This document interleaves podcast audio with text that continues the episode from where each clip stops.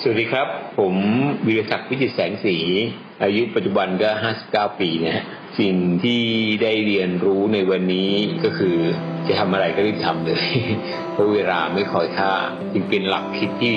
เราบอกว่าทททคือทำทันที Listen to the Cloud เรื่องที่ The Cloud อยากเล่าให้คุณฟัง Coming of Age บทเรียนชีวิตของผู้คนหลากหลาย และสิ่งที่พวกเขาเพิ่งได้เรียนรู้ในวัยนี้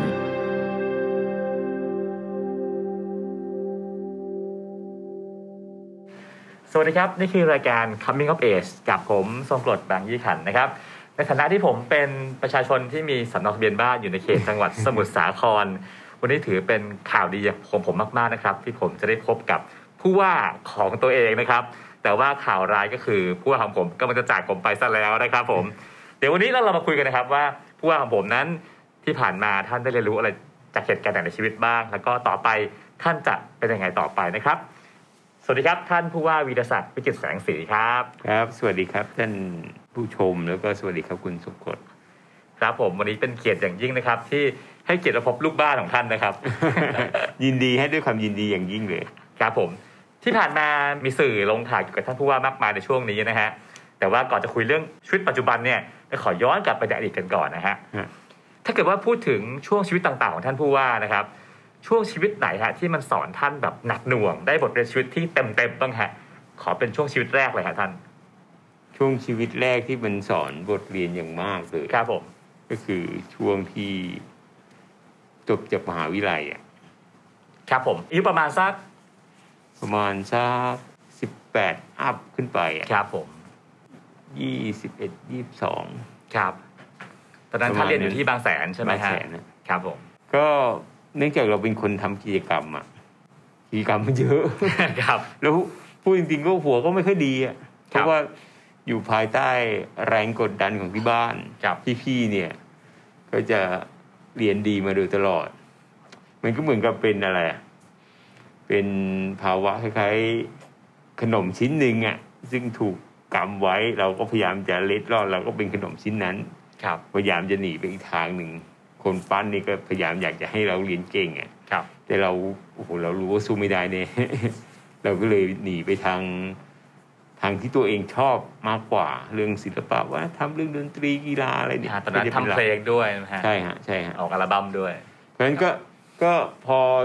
เรียนก็รุ่มๆดอนดอนๆบางครั้งคือเรียนมหาวิทยาลัยเนี่ย ก็ต้องสอง สอง เก จุด ร ศู ด นย์ศูสอน ง ย์ ของจุดศูนย์ศูนย์ถึงจะจบ ครับผม หรือตอนเรียนมัธยมปลายเนี่ยนั้นมีเกรดเป็นครั้งแรกก็ต้องหนึ่งขึ้นไป ครับ อย่างเงี้ยจบ ครับ ผมก็จำได้ว่าตอนมัธยมปลายเนี่ยหนึ่งจุดสองกว่า ครับ ก็คาบเส้นยาแดงผ่าแปด แต่ที่หนักหน่วงก็คือตอนมหาวิทยาลัยเนี่ย ครับ คือจำได้ว่าตอนนั้นเกรดเฉลี่ยมันต่ำกว่าสอง ครับ ก็ทำท่าจะไม่จบแน่นอนอ่ะ ครับผม ต้องลุ้นตัวสุดท้ายตัวสุดท้ายเนี่ยต้องได้ได้สามได้เกรดสามหรือ B ครับ นะฮะถ้าไม่ได้เนี่ยต่ำถ้าได้ C หรือหรือ D เนี่ย ไม่จบแน่นอน ครับ ต้องกลายเป็นสี่ปีครึ่งหรื ครั อบ ห้าปีโดยปริยาย ก็ไปรุนเกรด ก็พอไปสอบ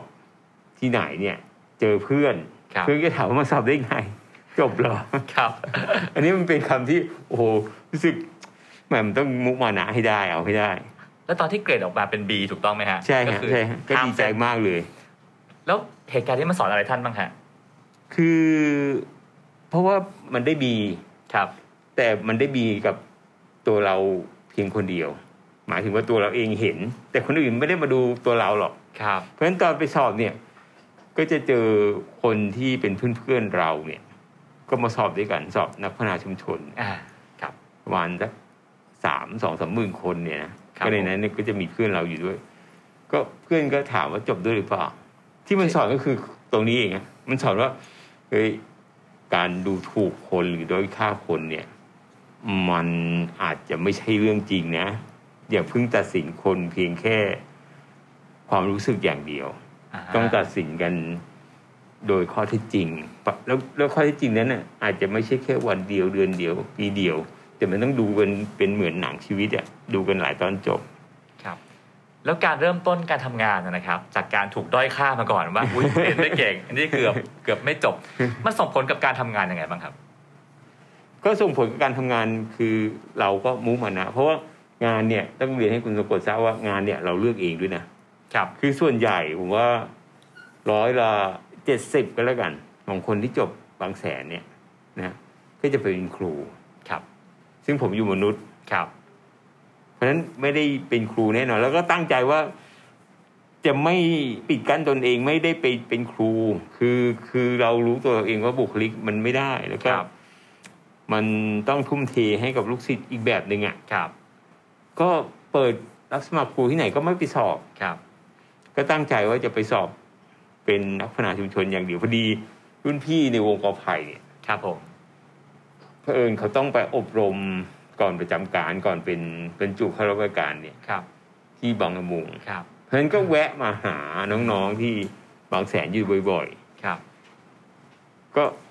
เราก็โอ้มีอาชีพอย่างนี้เกิดขึ้นมีด้วยเหรอที่กระทรวงมหาดไทยเนี่ย ครับ เป็นอาชีพที่คุกคลีกับชาวบ้านคุกคลีกับประชาชน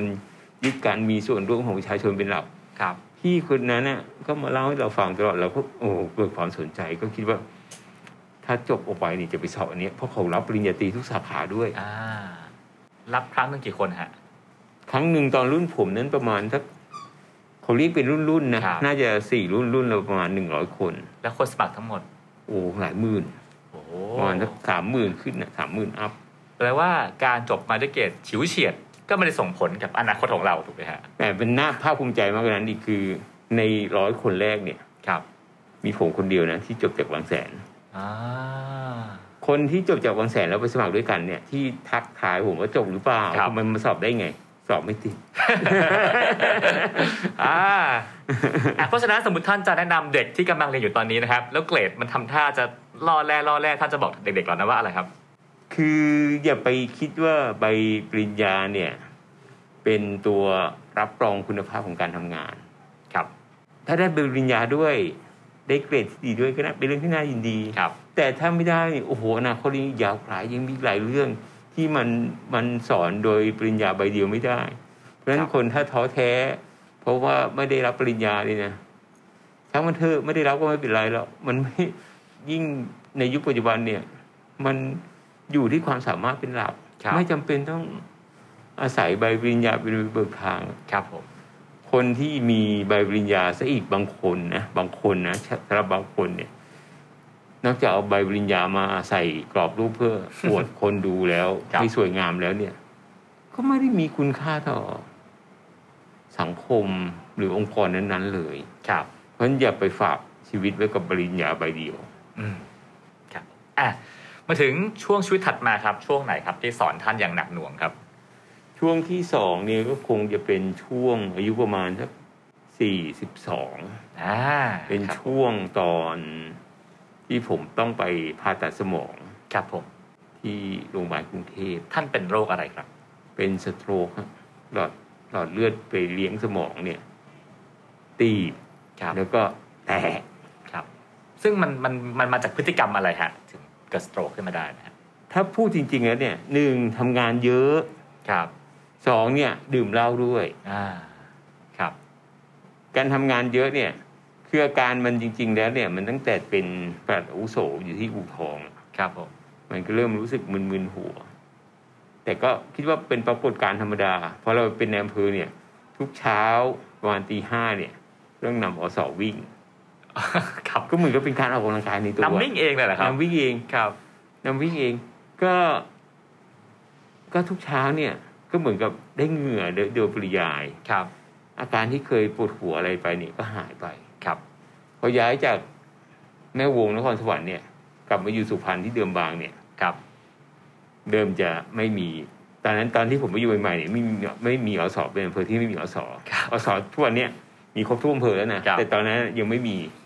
ครับ ก็ไม่ได้มีโอกาสวิ่งแหละ อ่า ไม่มีโอกาส ออกกำลังกาย ออกกำลังกายมาก ครับ น้อยน้อยมาก ก็ส่วนใหญ่ก็จะไปหลงระเริงกับรี นซี่ หลงระเริงกับเอ่อแบล็ก ครับผม ก็จะไปงานสังคมไป คนนู้นให้กินแก้วหนึ่งงานนี้ให้กินอีกแก้วหนึ่งเพราะคือนึงออกสักสี่งานก็เมาแล้ว ครับ แล้วยังแถมยังมียาดองอยู่ที่บ้านอีกนะครับซึ่งมาคนแม่วงมอบให้บอกว่า ให้นายเนี่ยกินก่อนนอน ครับ สบายแล้วธาตุไฟจะดีอะไรเงี้ย ครับ แล้วก็ตั้งไว้หน้าห้องเลย หน้าห้องนอนเนี่ย ครับ พอจะก่อนล้มตัวลงนอนปุ๊บก็เป๊กหนึ่ง อ่า จากโหลยาดอง ครับ เพราะฉะนั้นมันก็น่าจะมีส่วนเนี้ยเป็นส่วนที่สำคัญก็คือ การออกกำลังกายน้อย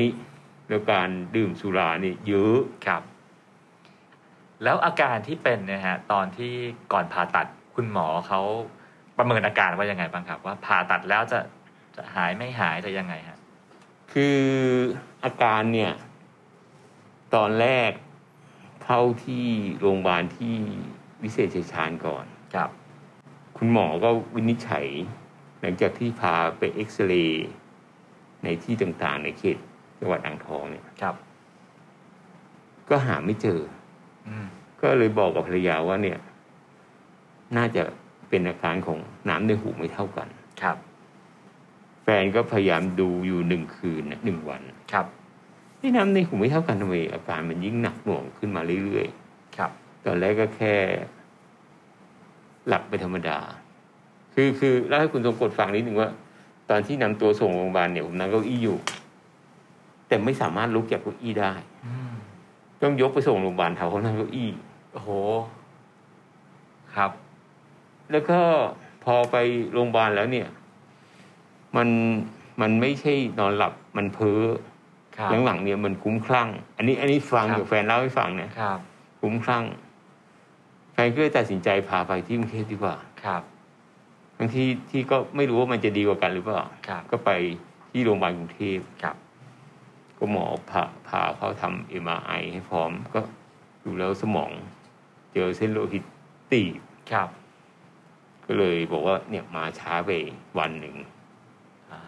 แต่ความจริงไม่ไม่ไม่ไม่ไม่ต้องผ่าตัดก็ได้แค่กินยาก็ได้ แต่ว่าตอนนี้ต้องผ่าตัดอย่างเดียว แล้วเป็นการผ่าตัดที่บอกว่า เป็นการผ่าตัดเพื่อช่วยชีวิต ครับ โอกาสรอดเนี่ยมีสิบเปอร์เซ็น อืม อาการเนี้ยน่าจะไม่รอดไปไหนไม่ได้ แล้วถ้ารอดจะหายไหมครับ พอพอตอนแรกเอาแค่รอดก่อน ครับ พอรอดมาแล้วหมอยังบอก ดูแล้วเนี่ย ให้ภรรยาทำใจ ครับ น่าจะเดินไม่ได้ โอ้โห น่าจะใช้ชีวิตแบบคนปกติไม่ได้ ต้องให้ทำใจไว้ก่อน ซึ่งตอนนั้นผู้ว่าปูไม่รู้สึกตัว เพราะว่ามันอยู่ในห้องไอซเนี่ย อ่า ตอนช่วงอยู่ไอซเนี่ย แค่วันสองวันเองพอวันที่สองเริ่มรู้สึกตัวแล้ว อืม วันที่สองเริ่มรู้สึกตัวก็รู้สึกว่า สภาพร่างกายเนี่ย น่าจะดีขึ้นนะครับ แล้วก็ได้อยู่โรงพยาบาลประมาณเกือบเกือบสองเดือนนะครับ ตอนผ่าผู้ว่าปู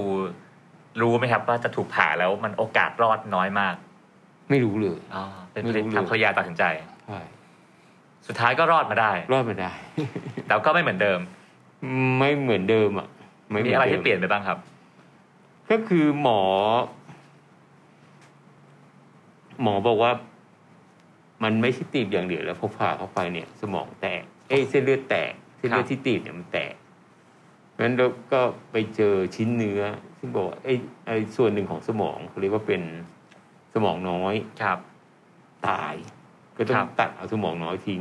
นี่สมองน้อยเนี่ย อันนี้ผมรู้จากแพทย์นะ ครับ ก็คือบอกสมองน้อยเนี่ยมันควบคุมเรื่องการเคลื่อนไหวการทรงตัว ครับ เพราะฉะนั้นไม่มีทางที่คุณวิทยาศักดิ์จะเดินได้ เพราะไม่มีสมองน้อยแล้ว ครั ผ บ มมักพูดกับใครๆว่าเป็นผู้เป็นในอำเภอที่ไม่มีสมอง ครับ ก็เลยเลยเลยคิดว่า อันเนี้ยทางหมอก็ประเมินว่าไม่น่าจะเดินได้ อืม ครับ แต่ผลสุดท้าย ด้วยความมุมานะของของภรรยาเองนะ ของครอบครัว แล้วก็ของคุณหมอที่ช่วยดูแล แล้วก็ทำกายภาพฝึกหัดทำกายภาพหัดเดินหัดอะไรเงี้ยก็ในที่สุดก็กลับมาเดินได้อีกครั้ง ซึ่งจากเหตุการณ์นั้นก็ทำให้ผู้ว่าต้องเปลี่ยนมาเขียนหนังสือด้วยมือซ้ายแทน อ่าใช่แล้วแล้วก็อย่างที่เคยเล่าให้คุณทุ ค ก รับ คนฟัง ว่าสิ่งทุกอย่างก็เลยใช้มือซ้ายเป็นหลักเลย เรียกว่าหัดใช้ชีวิตใหม่ในวัยสี่สิบกว่าๆโอ้โหแล้วเหตุการณ์นี้มาสอนอะไรท่านบ้างครับ โอ้โห คนที่ไปเยี่ยมผมเนี่ย ผมนั่งนับนิ้วดูนะ อันนี้ อันนี้คุยกับตอนอยู่ศรีสะเกดเนี่ย คนเดิมบางนางบวชคนสุพรรณเนี่ยก็ไปเยี่ยม ครับ ด้วยความคิดถึงกัน คนที่ไปเยี่ยมเนี่ย ขาดสมาชิกที่จะไปเยี่ยมผมเนี่ย เป็นสิบคนนะ แล้วถ้านับนิ้วจริงๆแล้วเนี่ย คนที่ไปเยี่ยมผมทั้งหมดเนี่ย ไม่ใช่เฉพาะคนเดิมบางนะครับ รวมทั้งหมดเนี่ยผมว่าเสียชีวิตไปแล้วไม่ต่ำกว่าสี่ห้าสิบคน โอ้โห ไม่น่าเชื่อ เพราะฉะนั้นมันมันก็บอก ย้ำทันทีว่า ไอ้สิ่งที่เราคิดไว้ว่าจะต้องทำอะไรให้มันรวดเร็วเนี่ยโปรดจงทำเถิด เป็นที่มาของคำว่าททท อืม นั่นคือทำทันที ครับ นั่นคือบอกให้เรารู้ว่า มันต้องทำโดยทันที เพราะพรุ่งนี้ไม่รู้จะมีหรือเปล่า อืม ถ้าคิดอะไรแล้วคิดว่ามันเป็นสิ่งที่เป็นประโยชน์ต่อสังคม ครับ เป็นประโยชน์ต่อส่วนรวมเนี่ย โปรดจงทำเลย โปรดอย่ารีรอ โปรดอย่าให้เป็นดินพอกหางหมูไปเลย ครับ เพราะคุณไม่รู้ไม่มีโอกาสรู้เลยว่าพรุ่งนี้จะมีหรือเปล่า อืม คนที่ไปเยี่ยมผมเนี่ย ที่โรงพยาบาลนะครับ เขาเขาคงไม่ได้ ไม่ได้คิดหรอกว่าเขาจะตายก่อนเราอะ ครับ มีอยู่คนหนึ่งนะ ไปเยี่ยม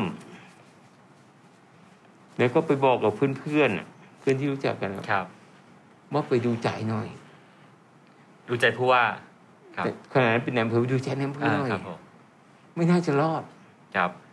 ไปให้เห็นหน้าเห็นตาหน่อยก็ยังดีนะเพื่อนกัน เชื่อไหมฮะ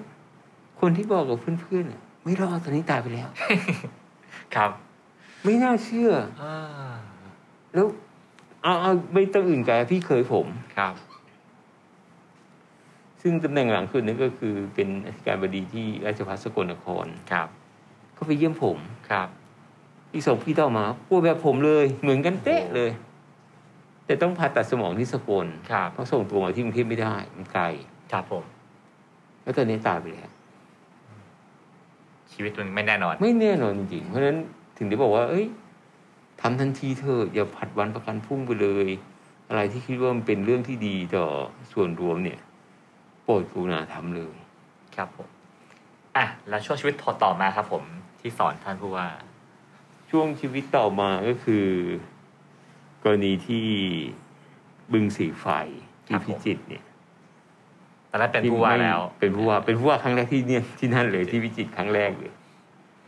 บึงสีไฟเนี่ยผมนึกภาพไม่ออกเลยครับมันเป็นยังไงฮะมันเป็นบึงถูกไหมครับเป็นแหล่ง เป็นบึ น้ำ ง ขนาดใหญ่ ใช่ห้าร้อยกว่าไร่อะ โอ้โห ครับ ขนาดใหญ่มากเลย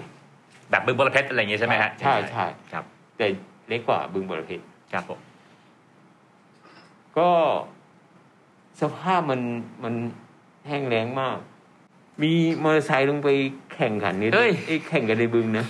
แล้วครับ ใช่ทำเป็น โอ้โห ร้านกระโดดเป็นมอเตอร์คอร์สกระโดดโลดเต้นอะไรอยู่ในบึง มันแรงขนาดนั้นเลยเหรอ แร ค ง รับ ขนาดนั้นนะครับ ก็แรงจนเกิดไฟไหม้ได้อะบางทีก็ โอ้โห มีไฟไหม้ ครับ นั้นเราเราก็ไปถามตัวเองไปดูรอบบึงเนี่ยโอ้โหมันมีอยู่ที่หนึ่งนะอาคารหลังบึงเนี่ย ครับ เขาเขียนว่าที่ท่องเที่ยว ครับ เข้าไปเนี่ยถ้ากูเป็นนักท่องเที่ยวกูไม่ไปเด็ดขาดเลย มันเป็นที่ที่เข้าไปแล้วหดหู่มากเลยอะ ครับ แล้วบริเวณรอบๆเนี่ยก็จะมีสะพานนกมีกุ้ง ครับ น้ำมีที่ทำการพื้นที่ชุกนะคือมีอะไรเยอะแยะเลยสิ่งปลูกสร้างแต่ว่าไม่ได้ใช้ประโยชน์เลย แล้วมันแรงเพราะอะไรครับท่าน ก็ความเอาใจใส่ อ่า พอเราไปอยู่เนี่ย ก็เลยหนึ่งเนี่ย ให้สัญญาประชาคมไว้ก่อนว่าเฮ้ยผมจะมาลอยกระทง ที่บึงสีไฟซึ่งคนก็หัวเราะได้ยินแล้วก็หัวเราะ ครับ ว่ามันจะเป็นไปได้ไง แต่ว่าที่เราประกาศเป็นงั้นเนี่ยเราดูรอบๆแล้วว่าที่มันมันมันข้างหน้าด้านหน้าเนี่ย ไม่มีน้ำเนี่ย ก็เพราะไอ้ไอ้เกาะมันกันเอาไว้ อืม น้ำพร้อมจะไหลมา ถ้าเกาะไม่มี ครับ พื้นที่ด้านหน้าเนี่ยต้องทำให้มันเป็นพื้นที่ต่ำกว่าด้านหลัง อ่า แค่คุณเอาวัชพืชออกแค่อันเดียวก่อนนะครับ เอาวัชพืชออกให้มากที่สุดเนี่ย ครับ ผมว่าน้ำมันจะต้องมาได้อยู่แล้ว ครับ แล้วก็เป็นอย่างนั้นจริง ๆ โดยที่เราไม่ใช้เงินงบประมาณสักบาทเดียวนะ มีคนอาสามา ครับ เอาไมโครมาให้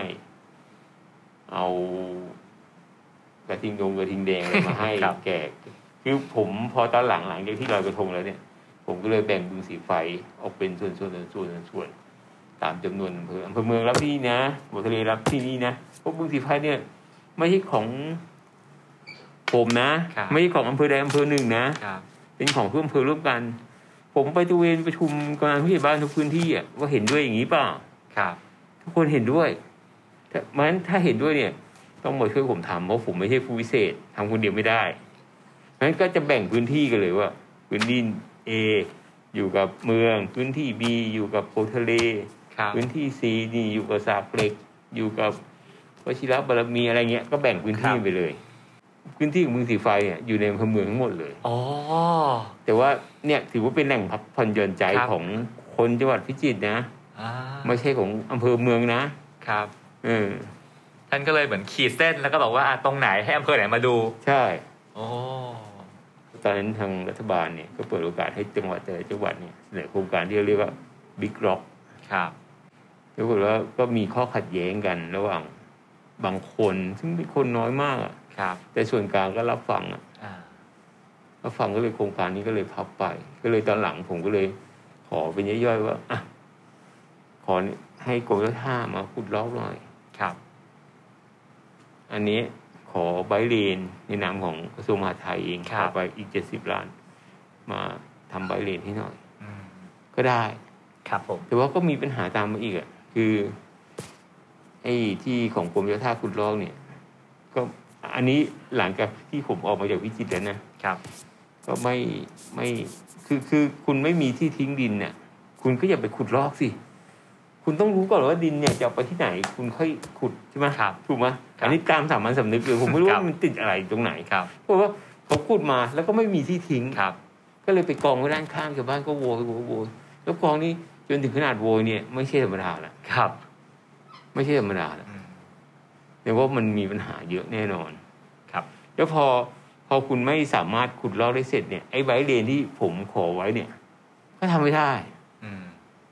ในที่สุดทราบข่าวมาก็ต้องคืนเงิน อืม เสียดายมากเลยเจ็ดสิบล้าน ครับ หาตัวผู้รับจ้างอะไรไว้เรียบร้อยแล้วนะแต่เผอิญเราไม่ได้เป็นผู้ว่าที่พิจิตรแล้ว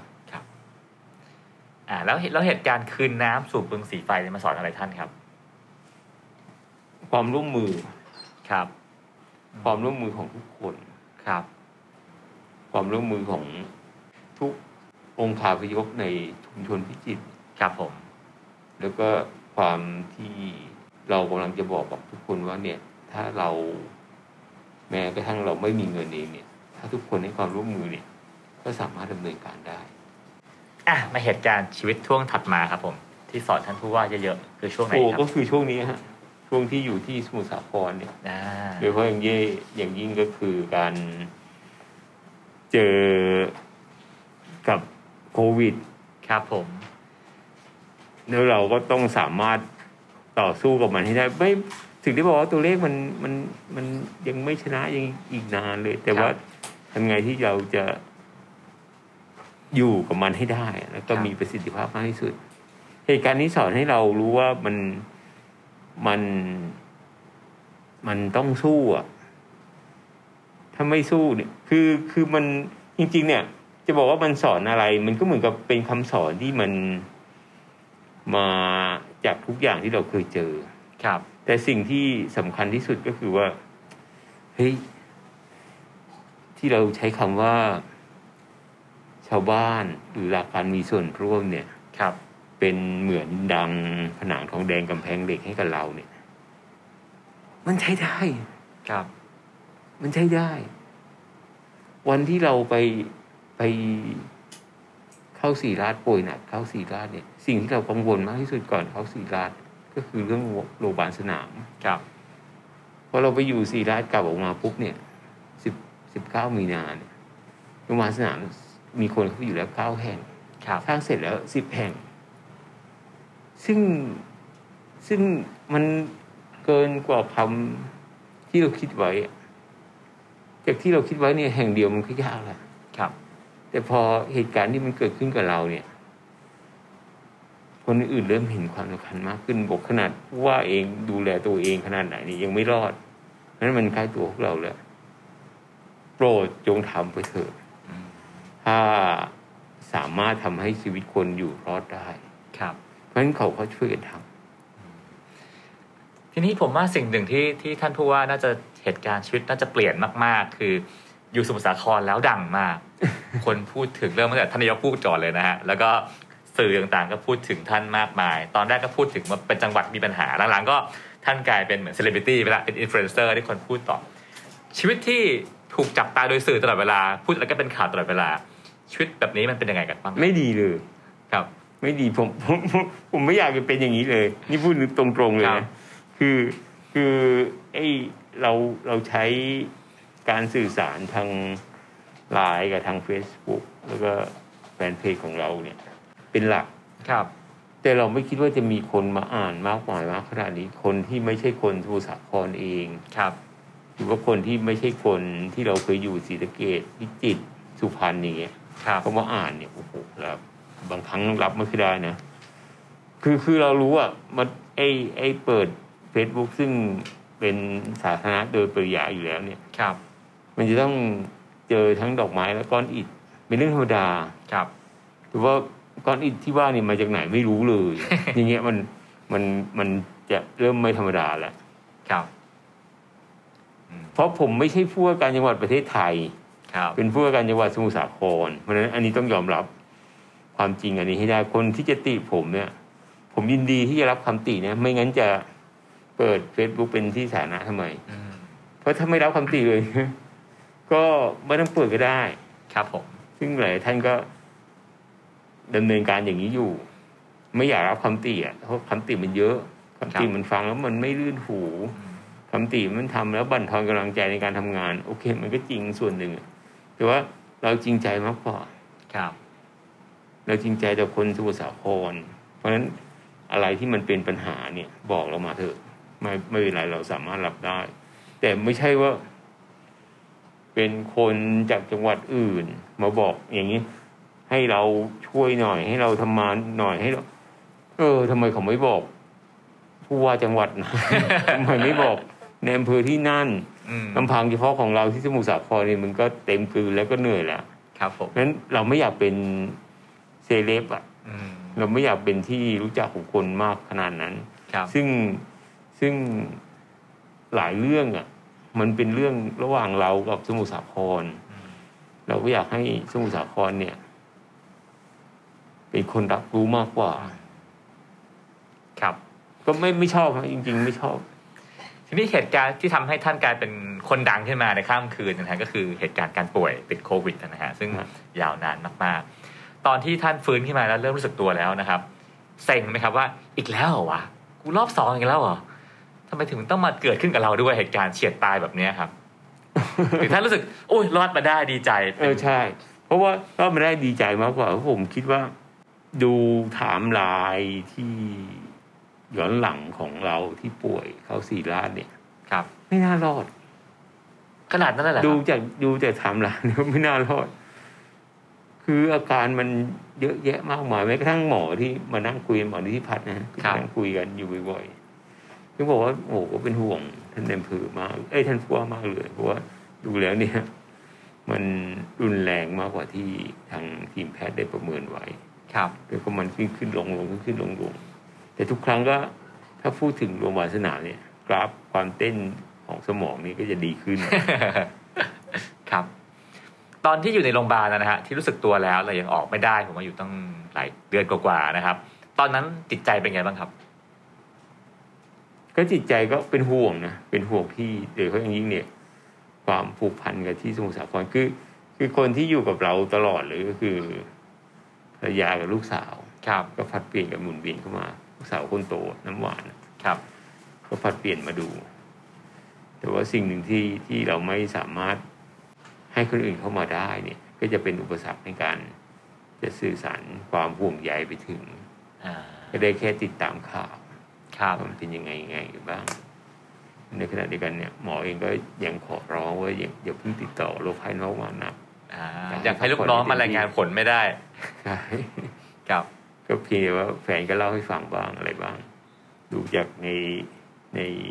โทรศัพท์มือถือของแฟนบ้างอะไรบ้าง อืม ครับ แล้วในแง่ในแง่สุขภาพนะกังวลไหมครับ ว่า อุ้ยเราจะกลับมาเหมือนเดิมไหมนะ เราจะเป็นยังไงบ้างต่อไปอะไรเงี้ยครับ อืมผมถ้าถ้าถามผมนะ ครับ ผมไม่ค่อยกังวลน่ะเพราะคิดว่าไอการที่เราจะ อยู่รอดมาได้นี่ก็ถือว่าโชคดีนักหนาแล้ว ครับ คนป่วยหนักขนาดนี้ผมว่าหนึ่งในสิบมั้งหรือหนึ่งในร้อยด้วยซ้ำไปที่มันจะรอดได้ ถ้าป่วยขนาดนี้นะป่วยหนักขนาดนี้เนี่ย ครับ ไม่น่าจะรอดอยู่โรงพยาบาลทั้งแปดสิบสองวันเนี่ยแล้วออกมาได้เนี่ย แค่พูดได้แค่เดินได้ ก็เก่งแล้ว แล้วอย่างหนึ่งเราเคยประสบปัญหาเรื่องสโตรกตั้งแต่ตอนเป็นในอำเภอ ค นะ รับ มันก็เหมือนกับที่เหลือเป็นกำไรของชีวิตอะใคร ครั จะ บ ไปคิดว่าจากในอำเภอที่จะรอดหรือไม่รอด มีความคิดตอนนั้นตอนเป็นในอำเภอว่าอยากจะลาออกนะครับ แต่ประอาวุโสก็ให้กำลังใจว่าอย่าเพิ่งออกเลยนะกัดฟันสู้ไปก่อนก็จนกระทั่งมาเป็นผู้ว่าในวันนี้ได้ ครับ แล้วถ้าเป็นผู้ว่าแล้วก็ไปเข้าโรงพยาบาลศรีราชเพราะติดโควิดตั้งนานเป็นคนไข้อาการหนัก ครับ แต่การไปอย่างนั้นเนี่ยทำให้โรงพยาบาลสนามเกิดขึ้นเป็นดอกเกต ทำให้โรงพยาบาลสนามเนี่ย ได้รับความไว้วางใจชุมชนมากขึ้นผมว่าแค่นี้ก็คุ้มแล้ว ครับผม ถ้าเกิดจะต้องตายในขนาดนั้นเลยเนี่ยความรู้สึกจากใจจริงๆนะครับ ถือว่าสมบูรณ์แล้ว อืมทีนี้พอท่านพอท่านเอ่อออกจากโรงพยาบาลมาก็สุขภาพไม่ค่อยดีนะคะนะครับ แล้วก็ต้องลุยงานหนักเพราะจังหวัดจังหวัดสมุทรสาครเนี่ยก็ตัวเลขผู้ติดเชื้อก็สูงมากๆ ทีนี้ทีนี้การทำงานได้ไม่เต็มที่นะฮะผมคิดว่าทุกคนทั้งประเทศอะเข้าใจฮะว่าท่านไม่ต้องทำงานเยอะหรอกครับ ปีสุดท้ายแล้วท่านก็เอ่อดูภาพรวมไปนะครับทำไมท่านไม่เลือกวิธีการนั้นครับ มันมันคือมันผู้ว่าราชการจังหวัดหรือในอำเภอเนี่ย มันไม่เหมือนร้านสะดวกซื้อที่เรา ครับ เคยเข้าไปสวัสดีค่ะรับขนมจีบซาลาเปาเพิ่มไหมคะคือทุกทุกร้านก็จะพูดเหมือนเหมือนกัน ครับ แต่ว่าคนเป็นในอำเภอคนเป็นผู้ว่าเนี่ย เจอบริบทของ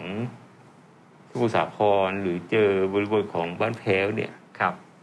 แตกต่างกันออกไปสมุทรสาครไม่มีทางเหมือนกรุงเทพ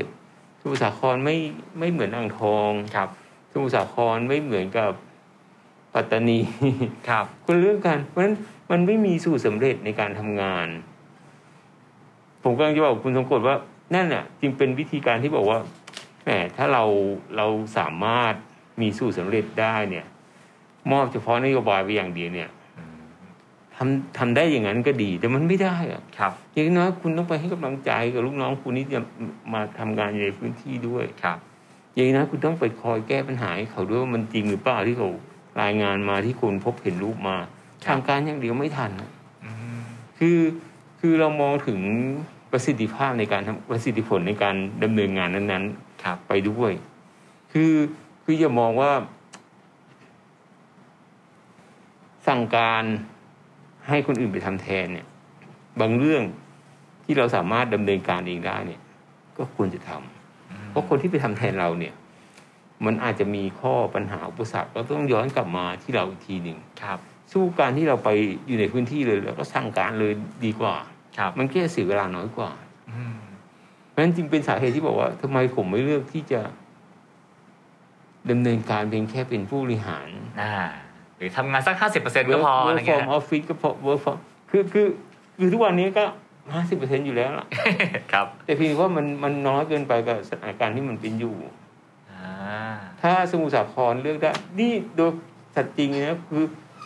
ตั้งแต่ผมออกจากโรงพยาบาลเนี่ย ก็มี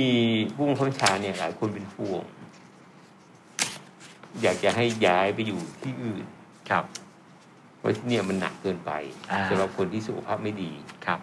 ซึ่งผมก็เห็นด้วยว่าผมสงสารคนที่นี่มากเลยเขาควรจะได้มีผู้ว่าที่กระฉับกระเฉงมากกว่าเรา ที่สามารถไปไหนมาไหนได้ โดยไม่มีข้อ เป็นข้อดำเนินการที่เป็นอุปสรรคต่อร่างกาย ครับ มาเป็นอุปสรรคในการแก้ปัญหาให้กับเขา อืม แต่ผมก็บอกกับทางผู้บังคับบัญชาว่างั้นขอเวลาให้ผมอยู่นี่สักสองสามเดือนก่อนแล้วค่อยย้าย อืม เพราะอย่างน้อยก็จะเป็น ตัวแทนของคนที่ติดโควิด แล้วเนี่ยยังพยายามสู้เอาชีวิตกลับมาได้ ครับ คนจะได้ไม่ยอมแพ้กัน ครับ ซึ่งซึ่งสิ่งเหล่าเนี้ยก็ก็เหมือนกับเป็นกำลังใจให้คนสมุทรสาครที่เจอปัญหาอุปสรรคเหมือนกัน ครับผม ว่าผู้ว่ายังรอดมาได้นะ อืม ผู้ว่าหนักขนาดนี้ก็ยังดำเนินการในชี ครับวิตประจำวันได้นะ อ่า ถ้าผู้ว่าหายเสร็จปั๊บย้ายหนีเลยก็ยังไงยังไงอยู่ ใช่ซึ่งจริงๆอะการการย้ายหนี ไม่ใช่ผมเป็นคนคิดเลยนะ ครับ เป็นที่ผู้บังคับบัญชาคิดให้ก่อน อืม แต่วันนั้นท่านบอกว่าอ่ะไม่ขอสู้ ขออยู่นี่ก่อน อยู่ก่อน แล้วเดี๋ยวค่อยว่ากันที่ภายหลัง ครับผม แต่สุดท้ายก็พบว่าโอ้งานที่นี่มันหนักหน่วงเกินกว่าจะจัดการได้ ใช่ ครับ ไม่ไม่ผมผมยังไม่ยอมแพ้นะ แล้วผม ครับ คิดว่าในส่วนที่ดำเนินการอยู่ณขณะนี้เนี่ย ผมคิดว่าเราก็เดินมาถูกทางอะ ครับ ยังมีหลายเรื่องไม่ว่าจะเป็นเรื่องการตั้งโรงพยาบาลสนาม ครับผม ตั้งโรงพยาบาลสนามสีเหลือง ครับ ซึ่งตอนนี้มีสองที่แล้ว ครับ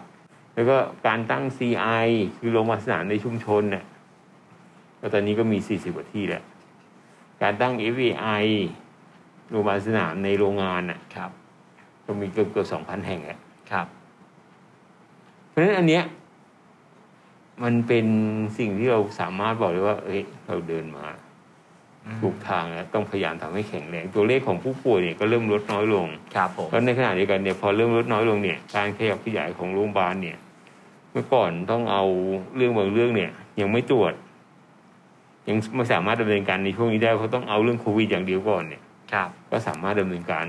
ได้แหละ อืม ภาพของคนที่ติดเชื้อโควิด ไปรอตามหน้าวอร์ดต่าง ๆ ไปรอตามทางเดินไปรคอรับ อะไรเดินไม่มีไม่มีให้เห็นละ ครับผม ทีนี้ปกติราชการนะครับก็จะมีเอ่อการแต่งตั้งโยกย้ายประจำปีนะครับในช่วงเดือนตุลาคมอะนะฮะซึ่งก่อนหนานั้นสัก 2 เดือนก็จะมีการทำโผล่กันเกิดขึ้น ซึ่งเอ่อท่านผู้ว่าก็ได้มีการประสานนะครับว่าอยากจะขอย้ายรอบนี้ ตอนนั้นครับ อืมจะพูดไงเดีย ก็พุ่งทับชาก็รู้อยู่แล้ว อ่าว่าอยากย้าย ไม่ไม่ไม่ใช่ว่าอยากย้ายนะสมควรที่จะย้า อ่าย ครับผม ควรที่จะมีคนอื่นเข้ามาทดแทน ครับ ให้ ถ้าจะให้เราอยู่ต่อก็บอกเราได้ ครับ บอกบอกเราได้ว่า เอ้ย มันสมควรที่จะต้องอยู่ต่อ เพราะดูแล้วเนี่ย มึงก็น่าจะตายแล้วตายไปเลยแล้วกัน อีก บอกได้บอกยินดีรับฟัง ครับ แต่ถ้าถึงขนาดไม่รู้อะไรเลยนี่มันก็แปลก อ่าก็คือไม่มีคำตอบอันใด ไม่มีคำสั่งใด ๆออกมา ก็คืออยู่ต่อไปเรื่อยๆถูกไหมฮะ ๆใช่ อ่าเป็นเช่นนั้น แล้วทีนี้อ่ะสิ่งที่ผมสงสัยคือว่า ในเมื่อท่านอ่าย้ายไม่ได้ ท่านก็คิดว่างั้นยอมลาออกดีกว่า ซึ่งผมว่าการลาออกจากราชการในวัย 59 อีกปีเดียวเนี่ยถือว่าอาจจะจบไม่ค่อยสวยนะครับทำไมท่านถึงเลือกยอมลาออก แทนที่จะประคองตัวทำงานไปอีกปีหนึ่งอะครับ ก็เราไม่รู้เรื่องอะไรเลย ไม่รับรู้ไม่รู้เหตุผลอะไรที่เราให้เราอยู่ต่อ หรือว่าจะให้เราดำเนินการอะไรยังไง ครับ ซึ่งมันมันไม่ตรงกับที่เราคุยกันไว้ อ่า ครับ ก็ก็เป็นความที่อาจจะคุยกับผู้บังคับบัญชายังไม่ลงตัวนะว่าจะเป็นยังไงต่อไป อืม ถ้าพูดอย่างนั้นในแง่บวกก็น่าจะเป็นอย่างนั้นได้ ครับผม ในจริงมันยิ่งกว่านั้น ครับ ก็เลยตัดสินใจอ่ายื่นจดหมายลาออก ซึ่งโอ้โหเป็นข่าวใหญ่มากนะครับ มีสื่อมวลชนทั้งประเทศมาทำข่าวกัน แต่สุดท้ายก็ไม่ได้ออกนะฮะ แล้วพอพอพอการยื่นจดหมายลาออกครั้งนั้นนะฮะ แล้วแล้วฟีดแบ็ที่กลับมาหาท่านเป็นยังไงบ้างครับจากผู้ขับบัญชา เออก็เห็นใจ อืม แล้วบอกว่ามันยังไม่สิ้นสุดเดี๋ยวก็ดำเนินการอยู่แล้ว ครับ แต่เพียงแต่ว่าแบบอืมมันช้าเกินไป อืม เราสัญญากับประชาชนไปแล้วว่า เราบอกกับประชาชนไม่ได้สัญญาบอกไปแล้วว่าจะยื่นใบลาออกนั่นก็ไปหาวิธีแก้เองแล้วกันจนผมว่าเต็มใจพร้อมที่จะออมจริง ไม่ให้ยื่นไปเพื่อให้เขามาง้ออะไรอย่างนี้นะ ไม่ใช่ อ่ แต่ว่าถ้าถ้าเกิดเห็นว่ายังพอสามารถมีประโยชน์ให้กับส่วนรวมได้เนี่ยก็ยินดี ครับ สุดท้ายก็ไม่ได้ออก ไม่ได้ออก ถูกระงับคำสั่ ง ครับ ผลผลที่ได้รับคือถูกแต่งตั้งโยกย้ายไปที่เอ่ออ่างทองใช่ไหมครับถือว่าพึงพอใจไหมครับ ก็บอกแล้วว่าคือคือขออย่างเดียวขอความใส่ใจเราบ้าง เพราะเราเนี่ย คือผู้ว่าการจังหวัดเนี่ย ไม่ทราบทุกเรื่องเลยนะครับ